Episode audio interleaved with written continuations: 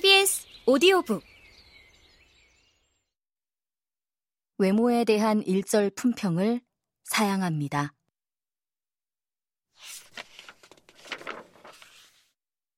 하나님은 우리의 삶에 피해와 상처를 허락하심으로써 우리를 어리둥절하게 만드신다.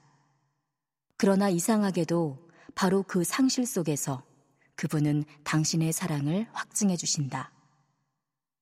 신기하고도 미칠 것 같은 방법으로 말이다. 우리가 인생에서 가장 살아있을 때, 그때는 바로 상처받을 때이다. 자신을 구원할 수 없는 무력감을 가장 절실히 느끼는 것도 상처받을 때이다. 내가 마음을 열기만 하면 내 밖에서 나를 구원하고 치유할 힘이 있다는 가능성을 느끼는 것도 상처받을 때이다.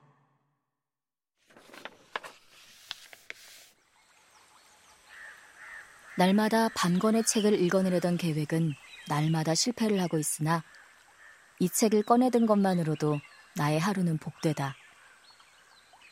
목욕을 마친 후배가 살며시 강가에 내 곁으로 다가와 앉았다. 언니, 목욕 끝나고 언니 말대로 내 몸과 얼굴을 바라보려고 했는데 보고서 사랑한다. 너는 이 세상에서 제일 예쁘고 소중하고 사, 사랑 후배가 말을 다 잊지 못하고는 고개를 뒤로 젖히고 푸하하하 웃었다. 물론 나도 웃었다. 우리는 둘이 한참 웃었다.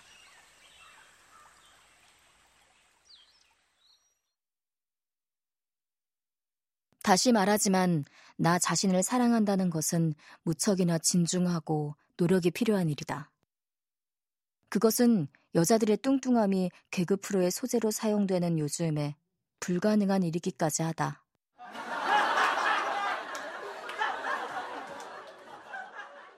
당연한 것은 없다.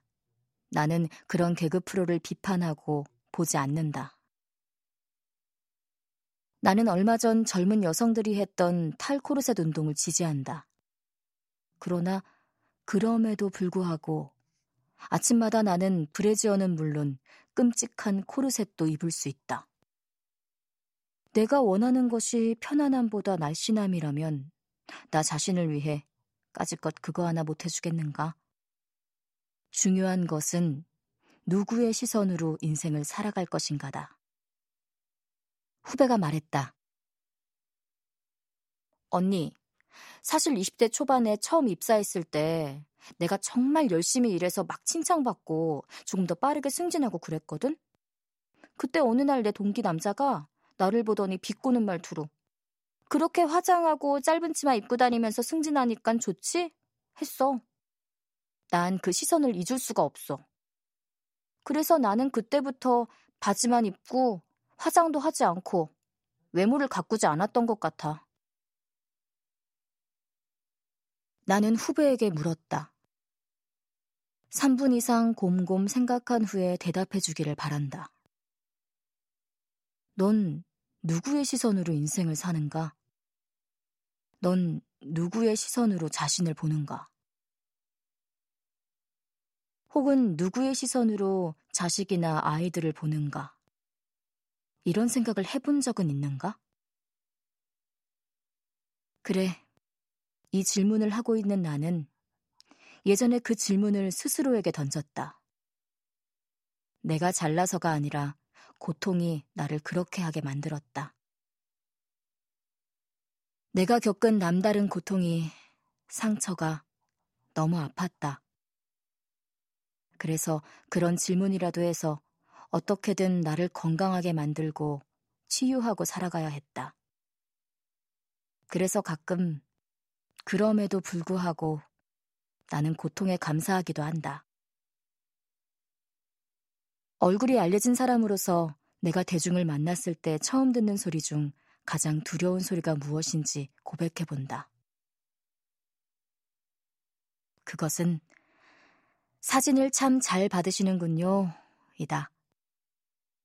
그런 소리를 할 때마다 나는 겁에 질려 어쩔 줄 몰랐다. 내 안티들이 말하는 대로 얼굴이나 팔아 책을 장사하려는 사기꾼처럼 느껴져서였을 것이다. 차라리 실물이 훨씬 이쁘세요 하는 말이 마음이 편했다. 그런 사람들에겐 감사합니다 라고 하기까지 했으니까.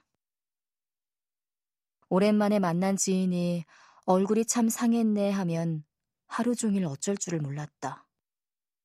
더 괴로운 것은 정말 오랜만에 만난 지인이 너도 늙는구나 하며 내 얼굴을 빤히 보고 있을 때였다. 가뜩이나 사람들이 많은 곳에 가기 두려워하는 나는 더 어색해지고 있었다. 나는 점점 더 사람들이 두려웠다.